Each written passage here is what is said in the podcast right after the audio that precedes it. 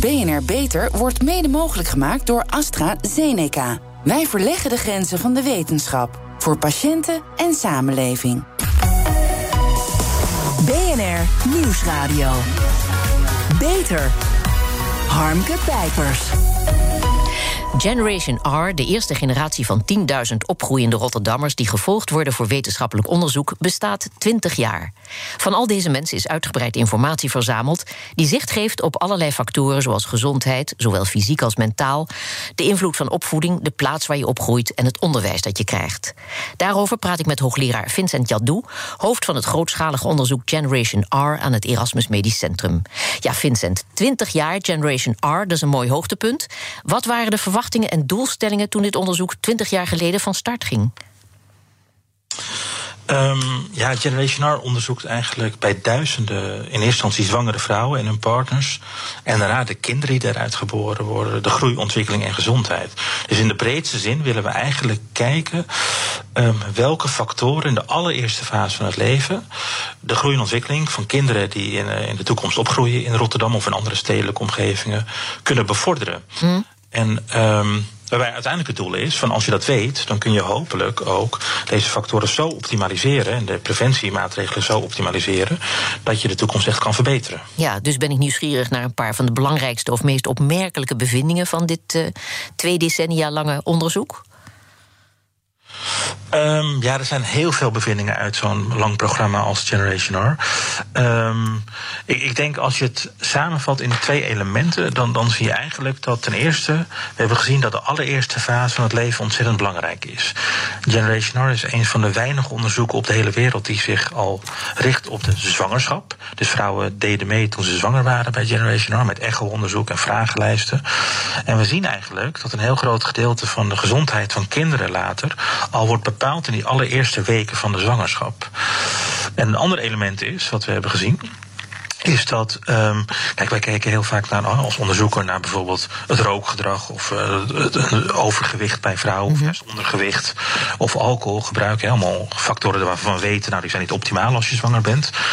Maar veel belangrijker is waarschijnlijk van hoe hangt dat samen met elkaar? Want we zien heel vaak dat vrouwen en ook mannen natuurlijk in bepaalde wijken in Rotterdam, die roken vaker, die hebben vaker overgewicht, die gebruiken vaker alcohol, melden zich niet bij de verloskundige. Dus heel veel van die risicofactoren clusteren, zoals wij dat noemen.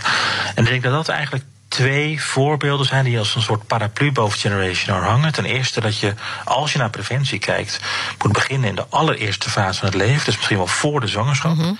En het tweede, dat, dat je niet naar één aparte risicofactor moet kijken, niet alleen naar roken als voorbeeld, maar naar een heel pakket aan ongunstige leefstijlfactoren die vaak bij individuen voorkomen. Ja, ze hangen samen, dat weten we. Hè?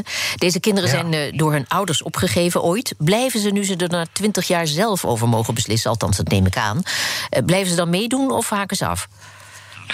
Ja, dat is, dat is, een heel terechte vraag hoor. Generation R is begonnen bij inderdaad de zwangere vrouwen, de partners en volgt al jaren de kinderen. Mm -hmm. Maar sinds de kinderen 16 jaar zijn, moeten ze echt zelfstandig uh, toestemming geven. Ja. Dat doen ze gelukkig hoor, in het overgrote deel.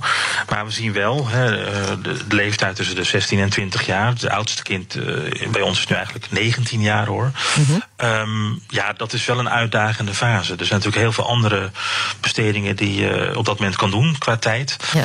En uh, dus wij moeten heel duidelijk maken waarom het zo belangrijk is dat je deel blijft nemen aan Generation R. We moeten het leuk maken. Ja. En natuurlijk ook informatief voor de deelnemer zelf. Ja, lukt dat?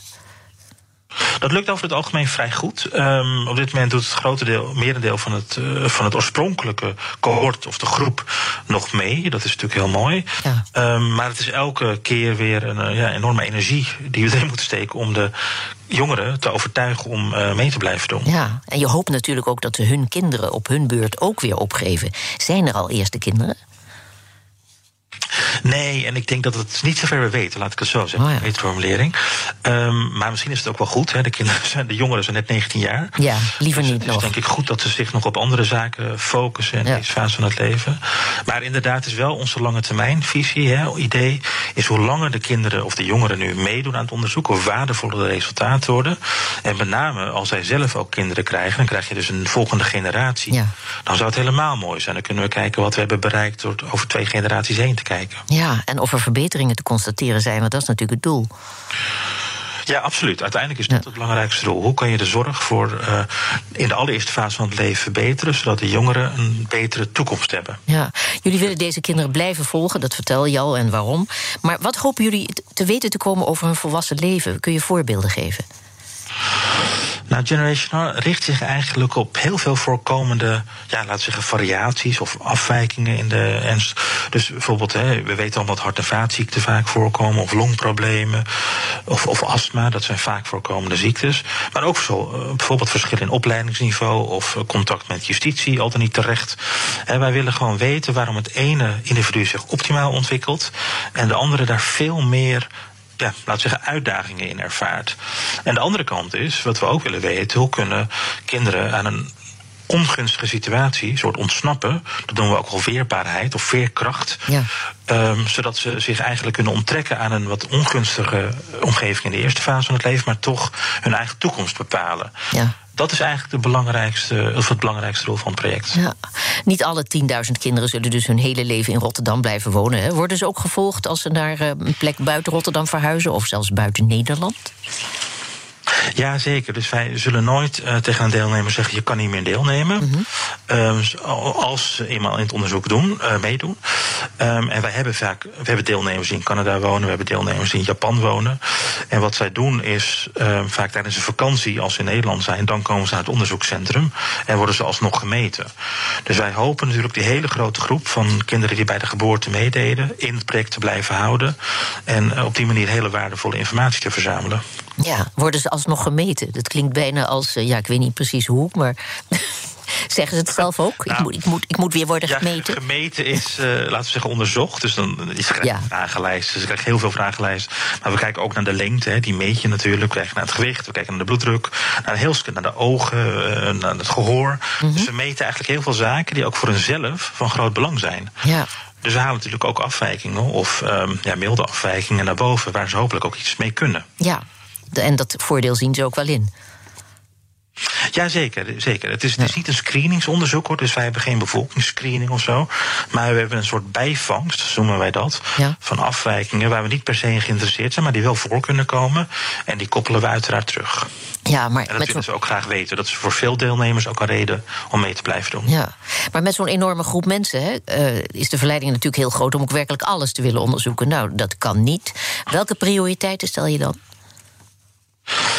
Nou, wij bepalen een beetje de prioriteiten aan de hand van ten eerste wat is ja, sociaal of maatschappelijk het meest relevant. Wat moeten wij weten om tot een betere ja, zorg of preventie te komen voor nieuwe generaties? Ja. En de andere kant is, en natuurlijk ook wetenschappers, wat is wetenschappelijk heel interessant en, en nodig om te weten. Maar inderdaad, als je zo'n grote groep uh, jongeren uh, onderzoekt, al jarenlang, en je doet dat met zoveel mensen, kan je een eindeloze lijst aan data verzamelen. Nou, dat is niet wat ze doen. We hebben natuurlijk een hele grote database. Maar er zit wel een gedachte achter van wat willen we nou meten, wat is op dit moment belangrijk.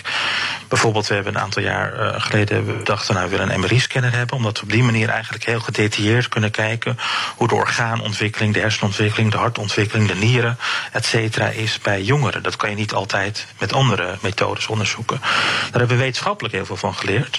En hopelijk vertaalt zich dat ook in uh, ja, toekomstige impact. Ja. Nou is ja, Rotterdam een multiculturele stad, hè, dat weten we, met mensen van tientallen nationaliteiten. En al die groepen, zo'n 150, zijn vertegenwoordigd in dit onderzoek. Er zijn hele grote verschillen tussen deze kinderen van verschillende achtergronden. Uh, welke verschillen vooral? Ja, wij hebben in uh, Rotterdam, ik woon ook in Rotterdam natuurlijk, het is een hele diverse stad. Ja. Um, daarmee is het ook een hele uitdagende stad, ook een spannende stad. Dus we hebben heel bewust dit onderzoek in Rotterdam uh, gestart. En de grote groepen die we in Rotterdam gelukkig dus kunnen onderzoeken, zijn natuurlijk de Nederlandse populatie, maar ook de Turkse, Marokkaanse, Surinaams, de Kaapverdiaanse, Antilliaanse en nog een aantal kleinere groepen. Nou, wat we eigenlijk zien is dat je vanaf de allereerste fase van het leven, zodra vrouwen uh, melden dat ze zwanger zijn, of bij de geboorte al grote verschillen ziet. En we zien als voorbeeld dat Nederlandse kinderen wegen ongeveer 3,3 kilo bij de geboorte. Nou, Surinaamse kinderen of een vrouw met een Kaapverdiaanse achtergrond hebben kinderen met een geboortegewicht van bijna 500 gram lichter. Mm. Dat is een ontzettend groot verschil, hè, wat ook implicaties heeft in de zorg, in een ziekenhuis. Als je een kind moet opnemen bij de geboorte, een beetje ter bewaking, kijken of het kind goed groeit. Ehm, maar daarna ontstaan dan ook nog verschillen. Dus het risico op overgewicht, het risico op astma. Dat heeft is deels allemaal in die etnische groepen al bepaald vanaf de allereerste fase van het leven. Ja. Maar allerlei conclusies uit het onderzoek, hè, zoals ik noem maar wat hoor, dat Turkse vrouwen vaker roken en dat Marokkaanse kinderen dikker zijn, hè, die kunnen worden gebruikt om het probleem aan te pakken. Maar in deze tijd, waarin we toch juist zo min mogelijk onderscheid willen maken in onze samenleving met de beste bedoelingen en vooral niet uh, etnisch willen profileren, hoe voorkom je dan dat zulke conclusie, uh, conclusies als iets uh, negatiefs worden bestempeld? Nou, ik hecht er toch wel aan om te zeggen: het is niet zo dat veel vrouwen. Het percentage vrouwen dat rookt is bij een Turkse populatie groter dan bij een Nederlandse populatie. Mm -hmm. Dat is een betere formulering, denk ik. En het, Marokkaanse kinderen hebben gemiddeld een wat hoger gewicht. En het percentage kinderen met overgewicht is ook hoger. Maar, um, kijk, waarom willen we dat weten? Wij willen weten welke factoren de gezondheid en ontwikkeling bij kinderen beïnvloeden. Daar is etniciteit en sociale achtergrond, helaas misschien, wel een factor bij, een hele belangrijke factor. Een heel groot gedeelte van ongunstige uitkomsten is sociaal en daarmee ook voor een deel etnisch bepaald. Uh, wij willen dat zien, omdat we dan ook kunnen onderzoeken welke factoren verklaren die verschillen. En hopelijk identificeer je op die manier ook bepaalde verschillen die je kan beïnvloeden. Dus daarom is dat zo belangrijk. Ik denk als je dat goed uitlegt, dat het altijd correct is. Want dat is de enige manier om uh, kinderen op, die op een achterstand staan vanaf de allereerste fase van het leven, dat je die juist kan helpen. Ja, zeg, en, uh, hoe representatief is dit Rotterdamse onderzoek voor de Nederlandse bevolking? Want ik noem maar wat factoren als luchtvervuiling, ruimte, etnische achtergrond. Die zullen toch voor kinderen in een Zeeuws dorp anders zijn dan voor kinderen uit Rotterdam? Ja, zeker, dat is zo. Kijk, wij zijn niet een, een Generation R Nederland niet. We zijn ja. een Rotterdams project wat zich richt op een omgeving die stedelijk is. Dus kinderen die opgroeien in een stedelijke omgeving. Ik weet zeker dat deze, de bevindingen die wij hebben natuurlijk ook relevant zijn voor steden als Den Haag, Amsterdam, Utrecht of andere stedelijke omgevingen, zowel in als buiten Nederland. Maar een kind zeker dat in, in, op een boerderij opgroeit in een hele andere leefomgeving, heeft een ander risicoprofiel, heeft een ander. Um, sociaal netwerk. Dus daar zullen niet alle resultaten voor gelden. Nee. Maar bijvoorbeeld resultaten over of, of je wel of geen foliumzuur moet slikken als zwangere vrouw, wat we natuurlijk ook hebben gedaan. Ja, dat zal ook voor die vrouwen gelden. Dus het is een deel van de resultaten die met name in de leefomgeving samenhangen. Die zullen waarschijnlijk niet gelden voor een kind dat opgroeit in een andere omgeving. Maar een ander deel van de resultaten zeker wel. Ja, zeg, en, en corona, dat, hebben we, dat is overal. Daardoor zitten we in een buitengewone periode. Heeft uh, ongetwijfeld ook invloed gehad op het verloop van het onderzoek? Kon het gewoon doorgaan, bijvoorbeeld? Ja, nee, nee. Um, corona is dus een grote uitdaging geweest. Uh, voor alles en iedereen. Natuurlijk ook voor een project zoals Generation R. Wij hebben in overleg met, uh, met het de nationale en uh, lokale richtlijnen die wij hanteren, hebben het onderzoek tijdelijk gestopt. Eigenlijk rond de zomer vorig jaar. En daarna aan het einde van die eerste golf zijn we langzaam gestart, maar wel op een hele langzame, veilige manier. Dus daar hebben we ook een achterstand opgelopen. We hopen die de aankomende tijd in te gaan halen als de situatie verbetert. Maar we hebben absoluut gevolgen van uh, de COVID-pandemie, zeker. Beter. Al twintig jaar worden in Rotterdam duizenden kinderen gevolgd voor wetenschappelijk onderzoek. Nu wordt er een nieuwe generatie aan het onderzoek toegevoegd, Generation R Next. Daarover praat ik met Vincent Jadou, hoofd van dat grootschalige onderzoek Generation R aan het Erasmus Medisch Centrum. Ja, voor dit uh, onderzoek hebben jullie uh, 3700 vrouwen die zwanger raken, uh, die hebben jullie onderzocht, nog voor de zwangerschap. Waarom wilden onderzoekers deze vrouwen zo graag volgen? Um, ja, wij hebben in het eerste Generation R onderzoek eigenlijk gezien, dat, dat vertelde ik net ook, dat de allereerste fase van het leven zo belangrijk is. Wat we toen dachten, nou, om daar echt de volgende stap te willen maken, moet je niet in de zwangerschap uh, onderzoeken wat er aan de hand is. Maar je eigenlijk voor de zwangerschap al beginnen. Je wil weten wat gezondheid en leefstijl van vrouwen en mannen met een kinderwens is al voordat ze zwanger worden.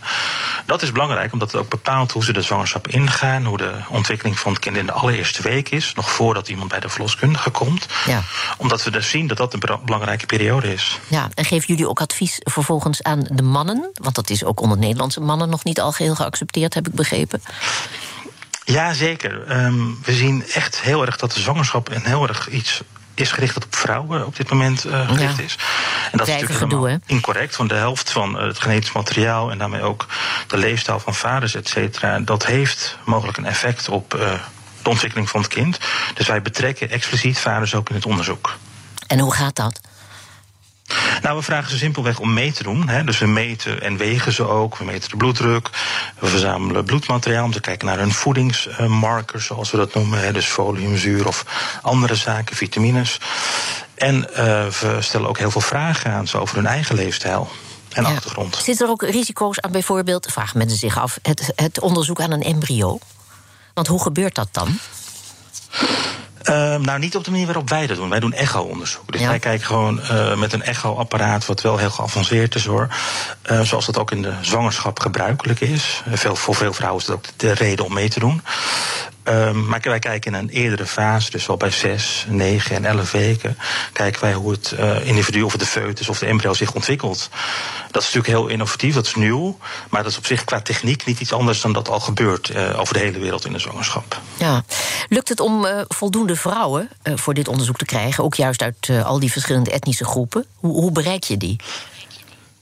Ja, gelukkig uh, lukt dat wel. We hebben met heel veel publiekacties en social media uiteraard uh, groepen geprobeerd te bereiken.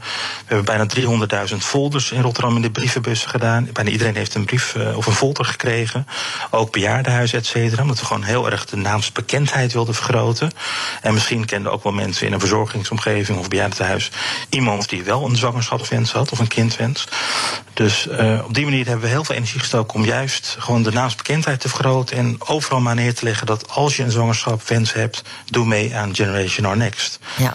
Uh, we hadden eigenlijk wel gehoopt hoor, om iets meer vrouwen in het project te hebben, maar door die corona-epidemie is dat wel heel lastig geworden. Ja konden we gewoon niet alles meer doen wat we hadden willen doen. Nee, dat is begrijpelijk. We hadden het al over de ongelijkheid hè, in de Nederlandse samenleving. Die is alleen maar toegenomen, speelt een grote rol. Uh, die krijgt gelukkig wel steeds meer aandacht. Wat, wat hoop je dat een nieuw kabinet, om het daar eens over te hebben, daaraan gaat doen? Ja, een nieuw kabinet wat heel belangrijk is, is denk ik dat je ten eerste je energie richt op de allereerste fase van het leven. En dat is niet zozeer omdat wij dat doen, maar dat laat heel veel onderzoek zien dat je kinderen zo optimaal mogelijke start moet geven. En dat hangt samen met uh, gezondheidsvoorlichting aan toekomstige ouders. Dat hangt samen met kinderen vanaf de geboorte al identificeren, eventueel begeleiden tot een optimaal traject naar school of hè, qua taalontwikkeling, qua anderszins leren zodat je in ieder geval niet laat bepalen dat de achtergrond van ouders, of inmiddels grootouders, de toekomst van het kind zal worden. Ja. Dus hopelijk kunnen we de kinderen in die, op die manier wat ja, weerbaarder maken ten opzichte van de eigen achtergrond. Ja. Wat soms nodig is, niet altijd, maar soms wel. Dit soort onderzoek moet dus ook in de preventienota, zou ik maar zeggen. He? Absoluut. Ja. De komende generatie, generatie R, Generation R Next, in het Engels graag, gaat jou hoogstwaarschijnlijk wel overleven. Maar de bedoeling is dat het onderzoek nog generaties doorgaat. Wat hoop je dat jouw werk voor hun toekomst betekent? Nou, ten eerste hoop ik uiteindelijk, en dat is waar het allemaal om draait, dat wij de toekomst van nieuwe generaties in Rotterdam, maar ook in Nederland, voor andere plekken op de wereld kunnen verbeteren middels betere eh, preventiestrategieën. Dus welke toekomstige individuen kan je bereiken de juiste adviezen. dus we hebben nu altijd een soort generiek preventiesysteem dat je iedereen hetzelfde aanbiedt. Maar je kan ook nog nadenken van nou, vrouwen met dat profiel zou je misschien iets specifieker die adviezen moeten geven. Hartelijk dank, Vincent Jadou. Wilt u meer weten over dit onderzoek? Kijk dan op onze site www.bnr.nl/beter. Zorgvernieuwers. Er zijn volop ontwikkelingen in de zorg. Nieuwe medicijnen, technieken en behandelmethoden maken het leven van de patiënt beter en het werk van de specialist makkelijker. Wat zijn de laatste innovaties? Nou, veel vrouwen hebben last van blaasontstekingen. Ze hebben dat vaker dan mannen vanwege hun anatomie, dat is te begrijpen.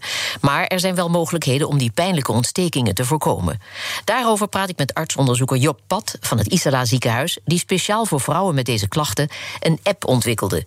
Ja, een app die helpt blaasontstekingen te verminderen nu mag je me toch even uitleggen hoe dat werkt. De, de app die is voornamelijk gebouwd uh, om patiënten meer educatie te geven en patiënten bewustwording te laten creëren over hun blaasontstekingen. Mm um, ze weten allemaal een aantal van de adviezen die ze vaak krijgen van de huisarts. En op het moment dat het tijdelijk goed gaat met de blaasontsteking. En dan sluimen die, blaas, die, die adviezen die verdwijnen toch wat naar de achtergrond. Waardoor ze uh, die op een laag pitje komen te staan en blaasontstekingen sneller weer de kop opsteken. Ja. Wat de app voornamelijk uh, moet doen, is die, die bewustwording creëren door patiënten actief daarmee bezig te laten zijn en actief die informatie tot zich te laten nemen.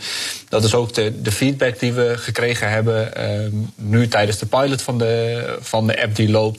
Dat patiënten het in het begin lastig vonden door er vaak mee bezig te zijn, maar het wel een bewustwording creëert waardoor ze uh, de leefregels actiever na kunnen leven. Ja. En daarmee uh, de kans op blaasontstekingen kleiner moeten maken. Ja, maar als je vaak blaasontstekingen hebt, hè, dat is ontzettend vervelend en mhm. pijnlijk, mm -hmm. dan weet je dit soort dingen toch al. Dat je veel moet drinken, dat je je moet schoonhouden. Waarom, ja, die app, dat voorziet dan toch in een behoefte en is noodzaak? Dat is, uh, voorziet zeker in een behoefte. We merken op de poli dat uh, een deel van de patiënten inderdaad wel uh, op de hoogte is van de leefregels, maar de meeste patiënten zijn zeker niet op de hoogte van alle leefregels die, die er zijn. En ook als ze op de hoogte zijn, worden ze niet, niet consequent toegepast bij patiënten die, die daar last van hebben. Ja, maar als je als patiënt maar last blijft houden en er zijn problemen, kan ze dan ook via de app mm -hmm. om hulp vragen? Ja, je hebt eigenlijk twee verschillende manieren waarop patiënten om hulp kunnen vragen. Als patiënten uh, vragen hebben die niet, uh, niet acuut zijn, kunnen ze mij of uh, een van de andere zorgverleners een bericht sturen via de coach. Wij streven ernaar om binnen 24 uur antwoord te geven op die berichten. Op het moment dat patiënten veel hinderlijke klachten hebben, kunnen ze een beladvies invullen. Dat beladvies ehm, vraagt een aantal symptomen uit waar patiënten last van hebben op dat moment. En geeft eigenlijk drie verschillende adviezen. Eentje kan zijn: het lijkt, uh, u heeft wel klachten, maar deze lijken niet op een blaasontsteking. Mm -hmm. Als u de klachten niet vertrouwt, kunt u contact opnemen met uw huisarts of met uw behandelend uroloog. Een andere kan zijn dat er wel klachten zijn van een blaasontsteking, maar dat die niet, niet dusdanig hinderlijk zijn dat antibiotische behandeling direct noodzakelijk is. Um, een heel deel van de blaasontstekingen kan namelijk ook vanzelf overgaan zonder dat we daar een antibiotica-kuur voor, ja. voor hoeven te schrijven als er dusdanige klachten zijn dat het, wij het verstandig achten om uh, wel contact op te nemen, dan krijgt het patiënt een telefoonnummer waarmee ze contact op kunnen nemen. En krijgen zij, uh, worden ze teruggebeld door een uh, arts om daar een, ja. een uitgebreide gesprek over te hebben. Maar al dit ongemak aanhorend, hè, uh, vraag ik mij af: wordt het nou niet eens tijd om uh, de povere Nederlandse toiletgewoontes aan te passen? Bijvoorbeeld in elk huishouden een bidet, waar altijd om ge gelachen wordt. Of een wc hmm. compleet met een waterstraal om je achterwerk goed schoon te maken. Uh, hoe kijkt u daar tegenaan? Ik denk dat er uh, bij een deel van deze patiënten uh, zeker uh, hygiëne aan de grondslag ligt en dat daar verbeterende mogelijkheden zijn. Maar om in elk huishouden. Um... Ja, ik zeg niet dat u ze moet betalen ja, hoor, al die wc's. Nee, nee zeker niet. Um, ik denk dat goede hygiëne toegepast kan worden, ook uh, zonder dit soort uh, uh, um, toiletten. Ja. En dat patiënten daar secuur op kunnen zijn en de, dat daar geen. het moet iets vanzelfsprekender worden. Het, het moet van, ja, nee, het moet vanzelfsprekender worden, absoluut. Oké, okay. hartelijk dank, Job Pat. Wilt u meer informatie over deze app? Kijk dan op www.bnr.nl/slash beter. En tot zover deze uitzending van BNR Beter. Op bnr.nl/slash beter is deze uitzending terug te luisteren van demand via de BNR-app en Spotify. We zijn ook op Twitter te vinden onder BNR Beter. Dus heeft u tips voor ons, laat het ons weten. Ik ben Harmke Pijpers. Ik blijf voorlopig nog even binnen. Graag tot een volgend spreekuur. BNR Beter wordt mede mogelijk gemaakt door AstraZeneca. Wij verleggen de grenzen van de wetenschap. Voor patiënten en samenleving.